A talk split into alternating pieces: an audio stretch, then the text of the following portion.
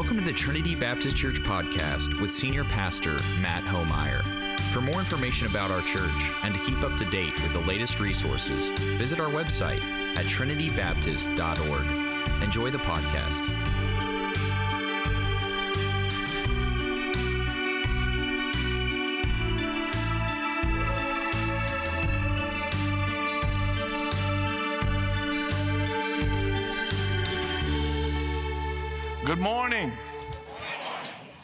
I'd like to uh, read our scripture passage this morning for us as we begin in Mark 16.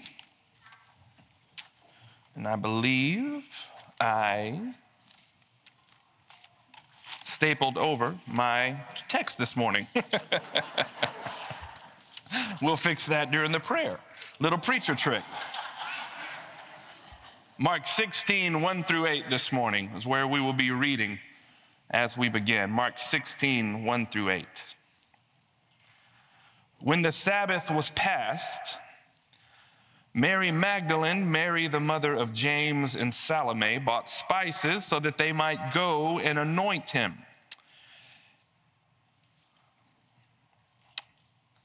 And very early,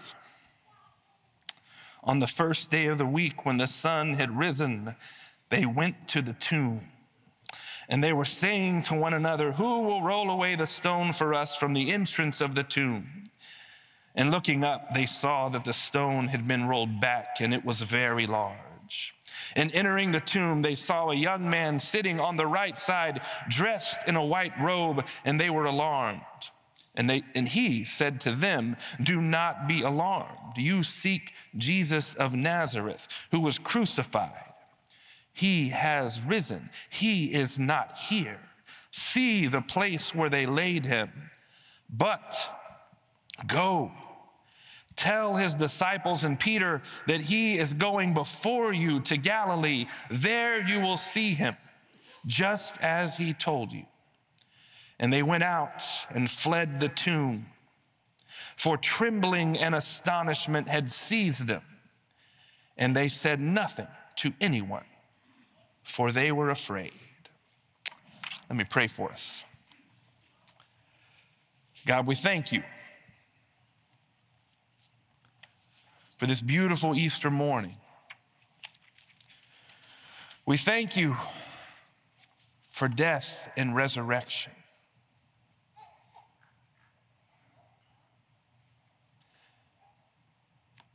that however it happened, early that morning,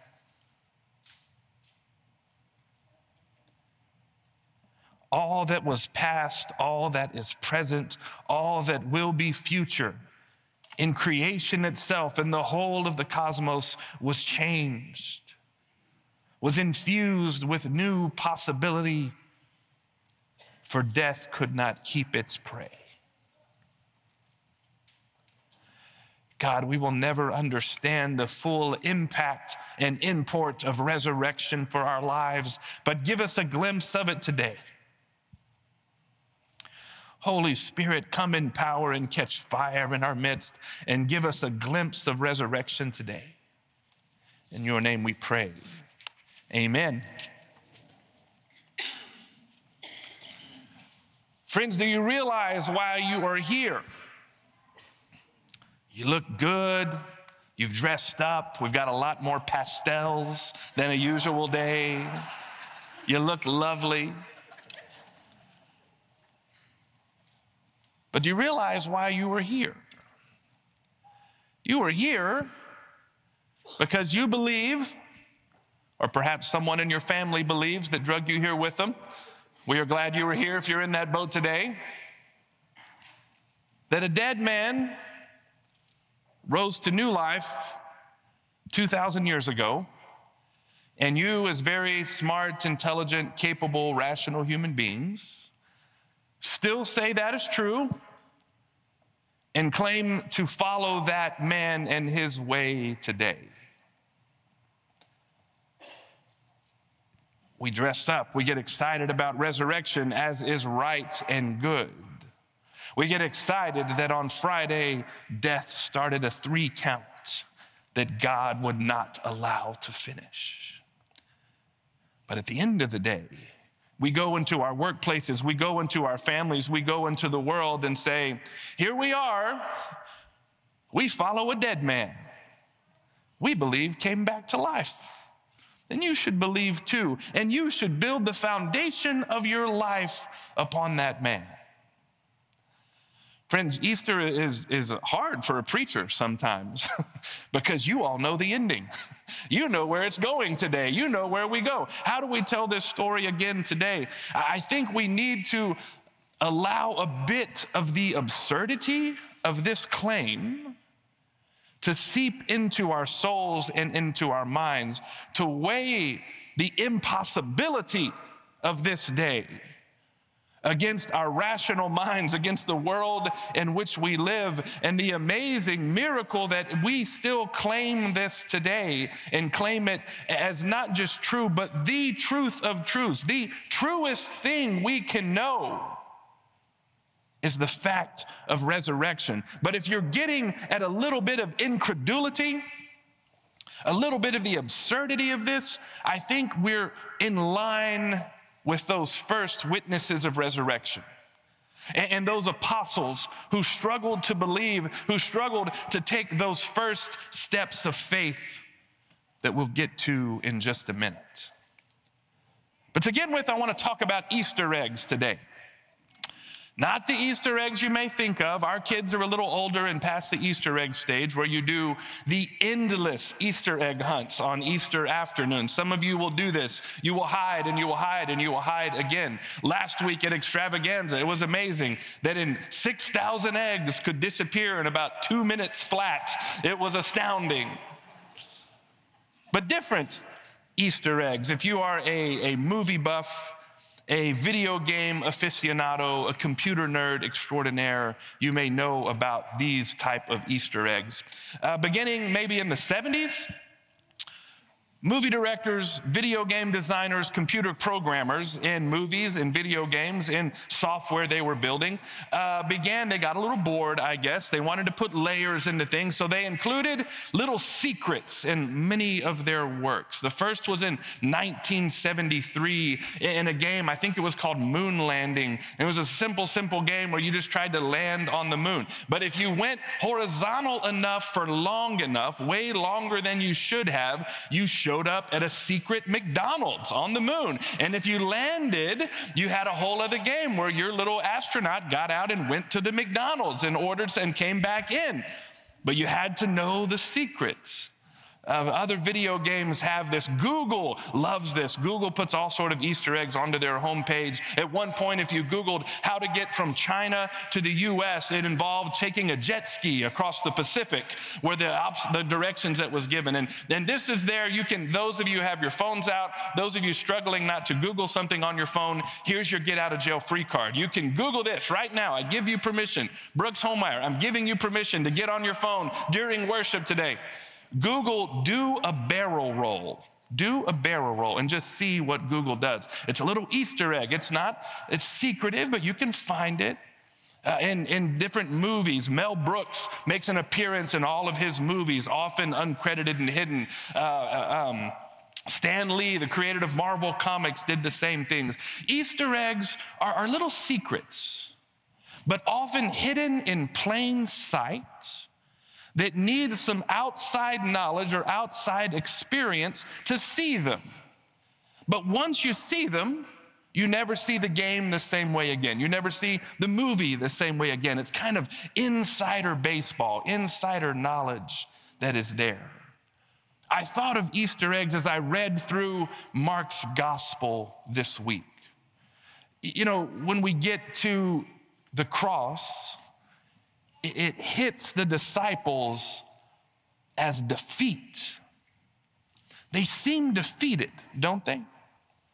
And yet, if we read back a little bit further in Mark's, or earlier rather, in Mark's gospel, we see Jesus drop what we might call Easter eggs secrets hidden in plain sight, uncoded for the disciples later on, that tells exactly what is going to happen on him to him in remarkable detail, and yet they don't get it. These little Easter eggs hidden by Jesus.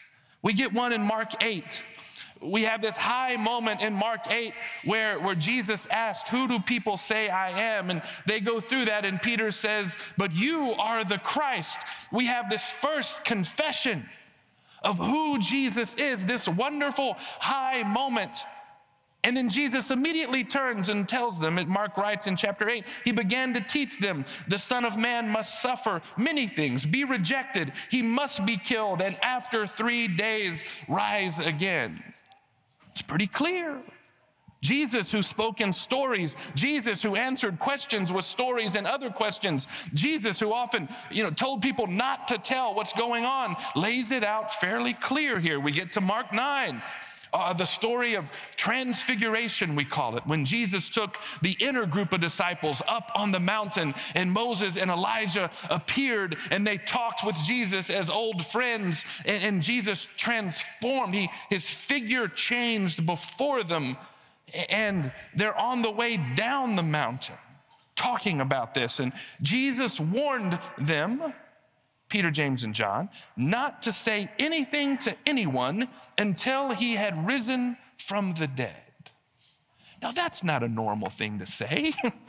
What an odd thing to say. And they discussed amongst themselves, what did that mean? Is that a metaphor for something? Is it an illustration? Is Jesus quoting something? Surely it couldn't mean when he rises from the dead. It could mean anything but that. And then we get to Mark 10. They're, they're, right before the triumphal entry in the last week of Jesus' life. They're on the way to Jerusalem.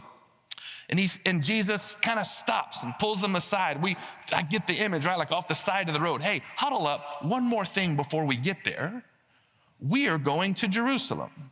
And the Son of Man, code for Jesus, will be betrayed to the chief priests and the teachers of the law. They will condemn him to death and will hand him over to the Gentiles, who will mock him and spit on him, flog him and kill him. Three days later, he will rise. I mean, this is a week before it happens, or about a week before it happens. And yet, when Jesus' arrest and torture and death do come, the disciples and most of those closest to Jesus receive it as shock and defeat. They scatter. We know the stories. Depending on your gospel version, the details are a little different, but, but either all of them or maybe all but one of those disciples are not present at the crucifixion. Only this group of women remain that in Mark remain largely nameless. In fact, Mark doesn't even really mention these women disciples, these women followers of Jesus until all of the disciples are gone. And it's kind of like, oh, by the way, there's also this faithful group of women that have been here helping throughout this journey. This isn't Good Friday, so we won't dwell on the cross. We've done that, but we know the story. Two days later, when Sabbath was complete, the next morning, these faithful women went to the tomb to care for Jesus' body. Now, don't look over this fact too quickly.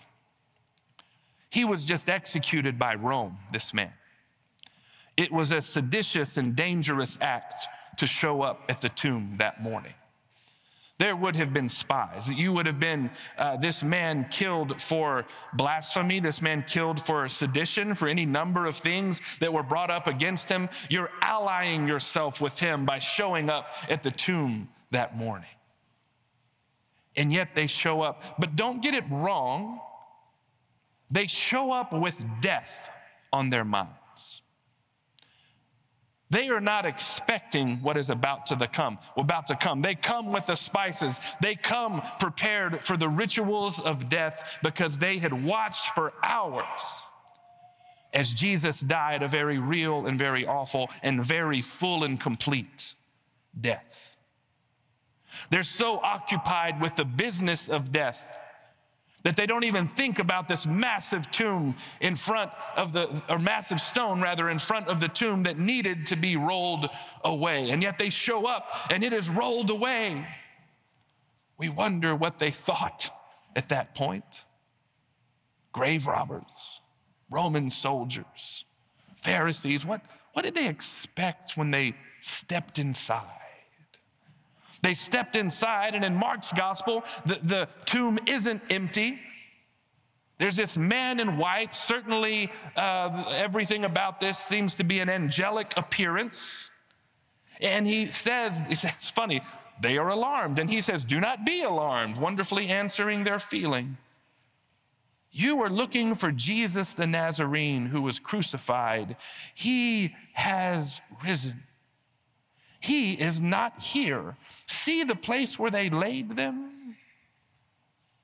These simple words, the most beautiful, the most powerful, the most important words that have ever been uttered, this announcement, words of life in this place of tried and true death.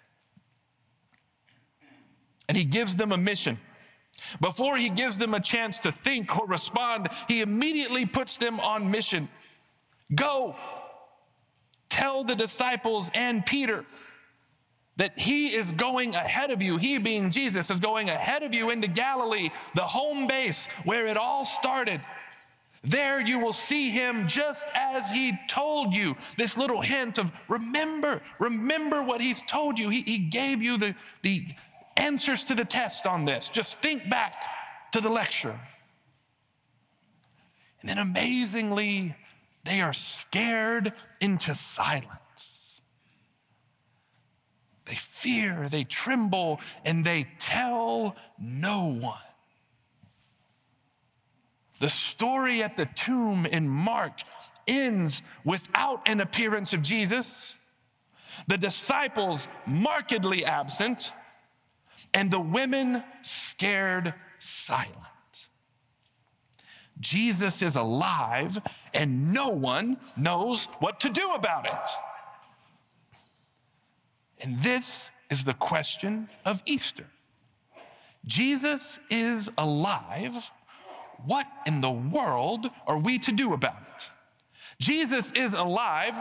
What are we going to do about it?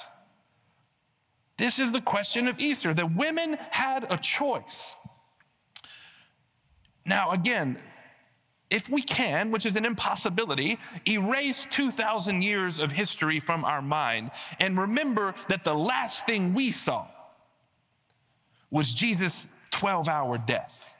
And we were there for every bloody, gory, miserable, pain filled, agonizing minute of it. Etch that into your minds. And then we have this man in white say, Go tell the disciples, he is alive and he's already in Galilee, a hundred mile trip north, and he's waiting for you. Jesus is on the move. You better catch up.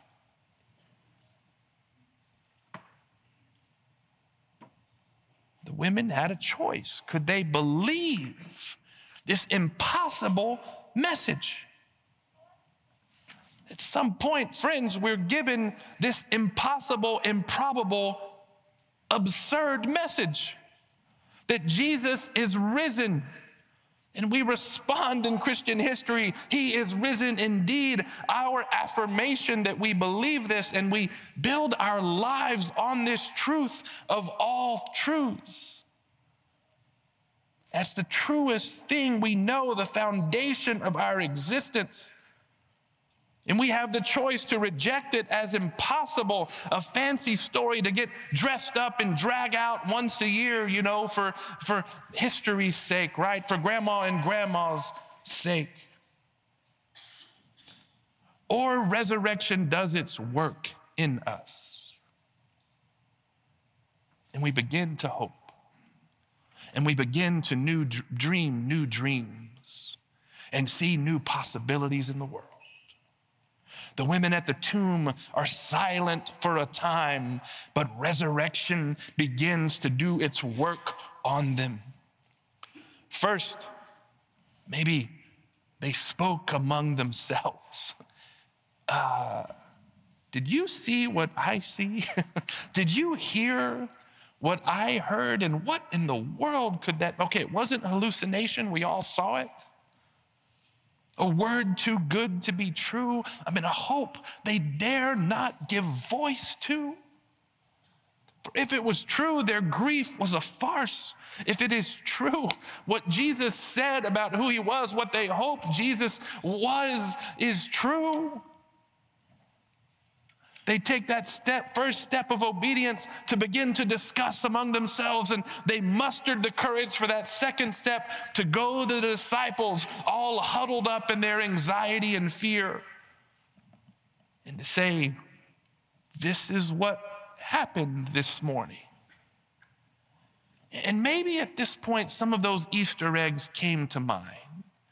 You know, Peter got a lot wrong, but he was pretty quick on the draw, too, negatively and positively. I mean, maybe they begin to say, wait, remember back in Mark 8? you know, remember back in Mark 9, Mark 10? No, remember on the mountain when he talked about rising again? Remember right before? And hope bloomed. And they took that next step of obedience, that hundred mile journey to Galilee. And they found Jesus, or more accurately, Jesus found them. And these folks spend the rest of their lives following the resurrected Christ. Friends, the mission given to the women at the tomb is the same given to us today. Jesus is risen. Jesus is on the loose. Jesus is on the move. Jesus is out ahead of us in the world. And he calls us to tell people and to catch up to where he's at work, to go join him where he is at work. This is the work of our lives. We're called to stake our life and build our life on this claim that the Son of God died on a cross and rose to new life and calls us to believe, and we are called to lose our life in serving Him. We may have any number of careers, we may have any number of life choices, we may do this any number of places in time and in space, and yet the call is the same. No matter who we are, no matter what we spend our days doing, no matter any of these things, we are called to lose our life following this resurrected Jesus, to believe this is the truth of all all truths. This is the path to life and life to the fullest. That this life of following Christ isn't a life of, of do's and don'ts and is a, a life of, of miserly judgment on others or on ourselves. It's a life of love and it's a life of grace. It's a life of abundance. It's life to the fullest. Serving our families, serving our coworkers, serving our neighbors, serving others in the world. This is the call. And if we follow, you know, resurrection is also often like it was for those women. It, it stuns us. It seems too much, and it often comes to us in waves. It often maybe comes to us a, a bit at a time, and, and we take small steps of obedience. All right, I'm gonna talk about this with a friend. You know, this is what I'm thinking. What does that sound like to you? Or we take a step of obedience and how Christ is leading us and, God meets us there and, and God meets us there and that obedience grows, that life of resurrection grows. And if we will follow, we have the promise that Jesus is always going before us, welcoming us, beckoning us forward into his loving presence, meeting us through the power of the Holy Spirit wherever we may go. We walk in faith, and as we follow, we discover Christ like a not so well hidden Easter egg wherever we go. When we follow Christ in our homes, and in conversations with our children and grandchildren, as we eat dinner and as we, we sweep the floors and go through life, we mysteriously find Christ there with us. If we have eyes to see and ears to hear, we, we show up at work and we have any number of responsibilities and goals at work, and, and our minds are pulled any number of different ways, and yet we find Christ there waiting on us, already at work in the people we work with, seeking us to join him there. We go to pray, and there Christ is waiting to hear our prayer, waiting to meet us in that space. There we go to the hospital to have the dreaded surgery, and we find Christ waiting for us there. There we go to the funeral home. And because of resurrection, we can shake our fist in the face of death and said, Death does not win this eternal battle. And Christ is there, afflictions eclipsed by glory. There, Christ is out ahead of us wherever we go, beckoning us gently to follow. Friends, we are called this morning to trust in the power of resurrection and then go and follow. Church, will you believe? Let me pray for us. God, we pray again that you will reveal a bit of the power of resurrection to us this morning. That wherever we are in our life, wherever we are in our faith journey, God, you will infuse our spirit with a bit of hope, a bit of love, a bit of forgiveness, a bit of grace, a bit of mercy, a heap of salvation, God, that would draw us closer to you. In your name we pray. Amen. Hope you enjoyed your segment of the Trinity Baptist Church podcast with Senior Pastor Matt Homeyer. Join us next week for another segment. For more information about our church and to keep up to date with the latest resources, visit our website at trinitybaptist.org.